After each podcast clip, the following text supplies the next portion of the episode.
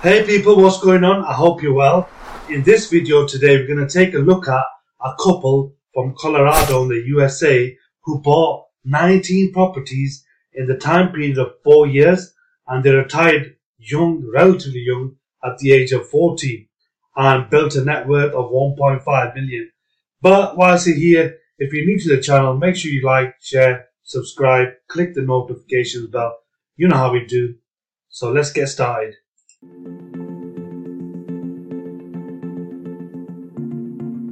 I started getting diagnosed with some fairly serious medical ailments.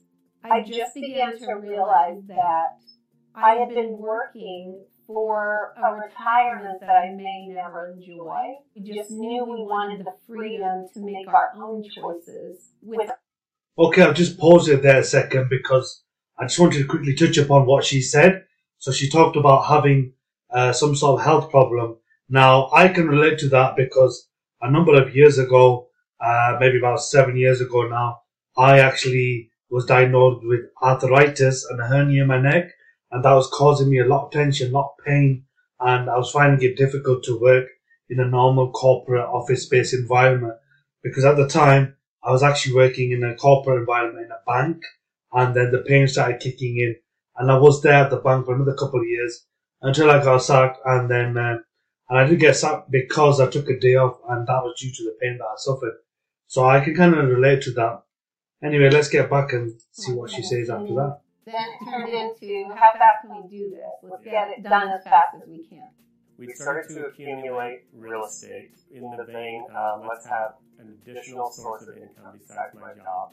We accumulated 19 units over the span of just from 2016 to 2019. I'm Debbie. And I'm Okay, so you can see there, right? They're talking about accumulating uh, a number of properties and units all in a short time period. Now, they're involved in real estate. Obviously, that's something that they've invested in. And I myself have recently also started to get more involved in real estate and now actively I am putting offers uh, in for properties. Now, real estate, I mean, if you're making money, if you've got a job, if you've got a business, the income that you're generating, you can actually use that money to reinvest uh, back into some sort of asset that might give you something as close to passive income as possible. Because as you know, a lot of people these days will say that there's nothing really truly that's passive because you're going to have to do some sort of work uh, on it to make sure that it continues. Some sort of management work there anyway. But real estate is one of the better best, the best kind of bet really, one of the asset classes that you can invest in that can bring you monthly recurring income. Chris. We are 43 and live in Colorado and retired by the age of 40. I never wanted to be a millionaire. That was never a goal. Even, you know, now in my 40s, I just wanted to have enough money to be able to pay my bills. Right. So I think one thing she's touched upon there was she said that she didn't really want to be a millionaire, but the main idea was just enough to pay bills and get by. Uh, I mean, for myself, definitely, uh, I wanted to have enough money so I could live the lifestyle that I, you know, dreamed of. So traveling, being able to do what I want to do, being my own boss, and not, you know, being uh, controlled by anybody else. A lot of us, you know, have family. For example, I had parents who weren't well. I wasn't well myself. So, you know, you have to look after elderly parents or, you know, you might not be well yourself or you might just want to travel. You might want to work remotely. You might want to go and work in uh, uh, the islands in Bali or Dubai or the south of Spain on the beach, whatever it might be, right? So that idea of having that kind of freedom to travel, uh, so you can have the lifestyle and maybe, you know, have enough money to be able to work around the issues that you face in your life. That's something that affected me directly. And as you can see, she's talking about it as well.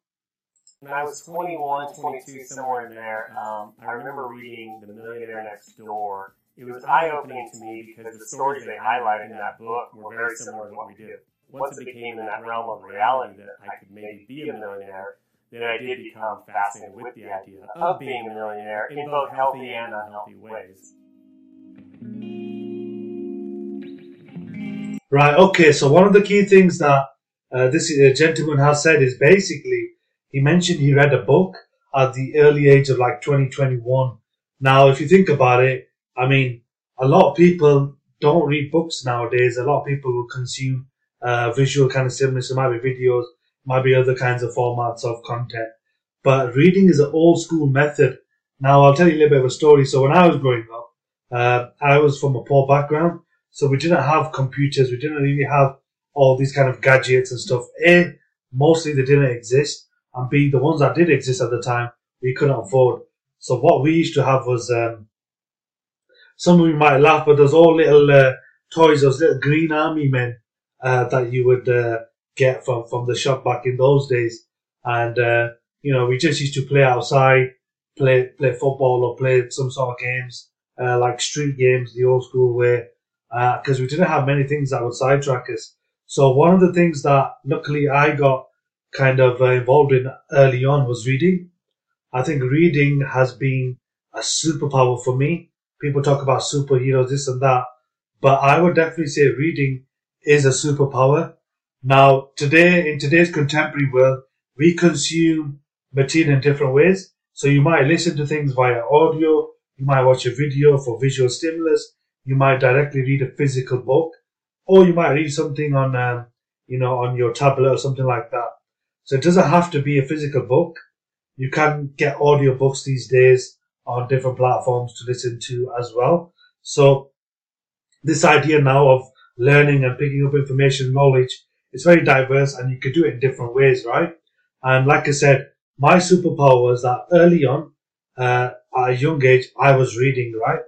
And that skill helped me a lot. It helped me to my academic education, right? And it also helped me as an entrepreneur because when I'm reading nowadays, when I'm listening to audio, because now I prefer listening more uh, to audio kind of uh, uh, things, you know. So like on my phone, I might put my phone phone down and listen to uh, an audio uh, podcast, or it might be a video about marketing, uh, about you know developing, growing your income, you know, getting rich, all these kind of different things. So I can pick up knowledge and take some of the beneficial factors and input them into my life.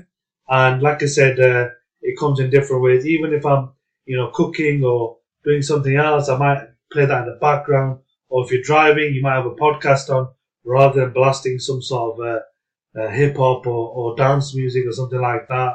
You know, you can put a podcast on.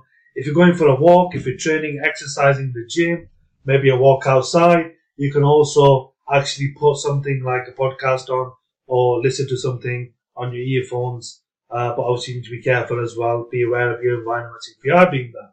But the main thing that I can uh, kind of like relate to here is is is reading at an early age. And yeah, if you are if you're young right now, and even if you're not young, whatever age you are, it doesn't matter. Uh, if you've got children, you get them reading and make sure you're reading as well. Uh, it doesn't have to be all the time. And like I said, it can be different formats, different ways uh, as per today's technology.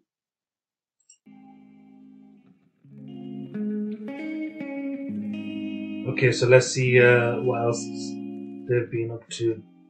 Unfortunately, uh, this gentleman's wife was diagnosed with an autoimmune disease. When Debbie left her job, we're now completely dependent on my job. Honestly, like I'm sure there was more than this, but I tell the story that basically I just stopped going to Subway. Obviously, that's not the whole case, but that's all it really felt like once we started tracking our spending a little bit better with budgeting, I was the guy that was always trying to turn the knob down on our spending. Chris used to think it was fun to like try to spend a hundred dollars a month on groceries and just eat what came out of the pantry.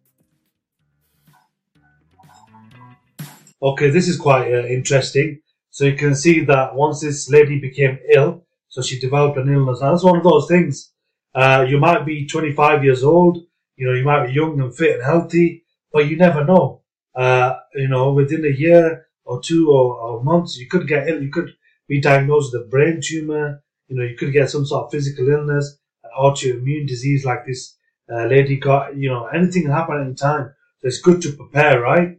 And one of the things I picked up in uh, Chris and Debbie, who are the couple in this uh, uh video, in the CNBC Make It video, they mentioned that they started to, uh, once she'd lost her job, uh, they started to look at, uh, you know, different ways of managing their budget, tracking their spending. So I think that's one of the things that we need to look at as individuals is budgeting and actually understanding what we're spending our money on. And that's the most important thing because there might be things that you're wasting money. I'm not the kind of person who will say that, or don't spend two, three pounds or three, four dollars on a, on a coffee from a coffee shop early morning. I mean, I personally don't think that's going to make a huge difference, right? But although you need to be aware of what you're spending on. So rather than, you know, buying a designer handbag or designer pair of trainers or t-shirt or whatever it might be, spending hundreds of dollars on something that's not really going to be of great value potentially to you at that moment. You rather invest in yourself, so your self-education. So you might, you know, go get a mentor, do an online course, do some sort of training, reskill yourself, learn a, learn a new skill or trade or something like that. That would definitely be something that can help you positively, right? And it can help you potentially earn more income. The focus really should be on earning more income, right? And that is something that will be positive for you. Here you can see that the family here were looking at budgeting, you know, using probably spreadsheets and managing their spend. That's quite good because it allows you to understand. I mean, just try it yourself. Just uh, like in one month, just just make a conscious effort, right? Every time you go to the grocery store, when you go shopping, when you buy something, just collect the receipt. If it's a digital receipt, print it out. If it's a physical receipt, just put it to the side and uh, you know be aware of your spending. And at the end of the month, you know just tally everything up in a spreadsheet and have a look, and you'll get an idea of what you've been spending during that month, and then you can probably uh, kind of like you know average it out across the rest of the year, and it'll give you an idea of what you know what your spending expenditure is uh, and so on, and then you can work out what you need to earn to be able to you know do the basics. So look after your you know like uh, Maslow's hierarchy of needs basic li- living, you know, heating, accommodation, you know, your basic bills, maybe broadband, gas, and all that. And then uh, you look, you can look at uh, what you can budget towards learning, what you can put towards investments, uh, potentially uh, purchasing assets, and all those type of things. So that's one of the things that you know you should be aware of. Uh, but yeah, so we're going to stop here now. But I hope you have enjoyed this uh, reaction video to this video about Chris and Debbie who were a couple that bought uh, 19 properties in four years, retired early, and built up a net worth of 1.5 million dollars.